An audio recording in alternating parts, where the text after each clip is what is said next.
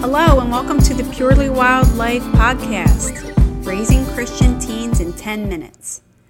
So, I wasn't even sure what to call today's episode, but I went with Grow and Go because we should be growing in our faith and we are called to go and share that faith.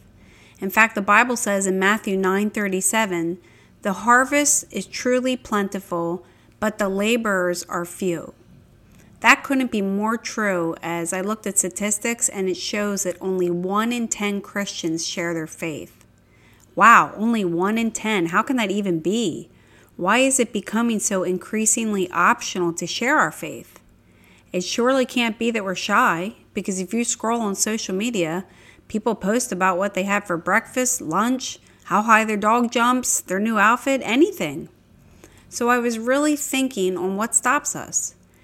And I think we hear sharing our faith and we jump right to the thought that it means sharing with a stranger. And then people are like, I'm done. But what about just sharing with our kids? That's the most basic step we should be taking. And it's amazing how the enemy stops us from even doing that.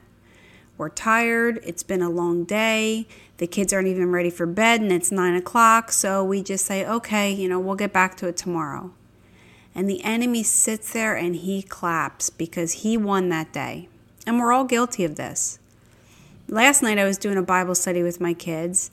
And oh, I love my son, but he was a certain shade of crazy last night and he is goofing off and he's making, you know, he laughs and they're all laughing. And I was so frustrated. I closed my book, I went upstairs and I said, I'm done. And I am telling you the truth here. I tried to shut down all their devices turn off their time, turn off the Wi Fi, and none of my passwords would work. And I know my passwords, and none of them would work. So I sat there, I put my phone down, and I said, Okay, God, what do you want me to do? And He said, I don't want you to let the enemy win. Go back down there and pray. So I went down, I gathered the kids, and we had the most amazing conversation and prayer. And none of that would have happened if I would have listened to the enemy. If I am certain of anything, it's that the gospel will change everyone.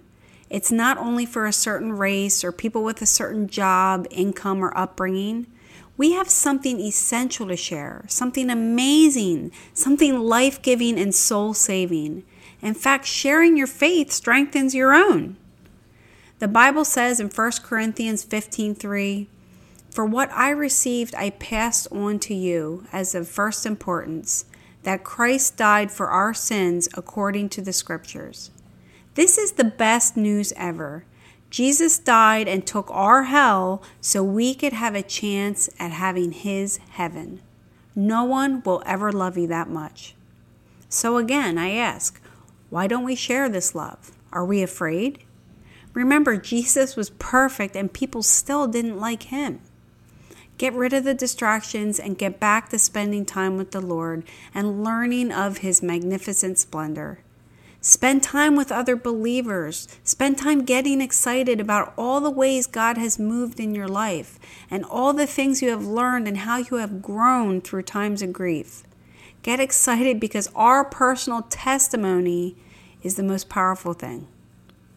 To be able to come alongside people and give them the hope of God we need to get our teens excited about Jesus too. Because when they're excited, they share, right? When they get something new, oh man, the first thing they're doing is jumping to FaceTime and putting it on blast. Our souls long for God. He wired us that way. Deep down, we are all craving His love. I will never forget the day my daughter, she was only two years old, and she choked. I leaped into action because I love her. I know her worth and I value her soul. So when we can come to that realization, that feeling that the souls of all people around us are valued beyond measure to our Heavenly Father, we will be motivated to get past our fear and speak of this love and saving grace. Because our bodies only live for a certain amount of time, but our souls live forever. And there's only two places our souls can go we need to go from do I have to share the gospel to wow, I get to share the gospel. God calls for not only faithfulness but fruitfulness. When we read His Word, we're renewing our minds. And I pray that excitement stirs in your heart today, and you will not be ashamed, and with great boldness and pure love for the one who gives eternal life, you will sing from the mountaintops of His mercy, forgiveness, and relentless love. Christ Himself has promised that the gates of hell shall not prevail against us.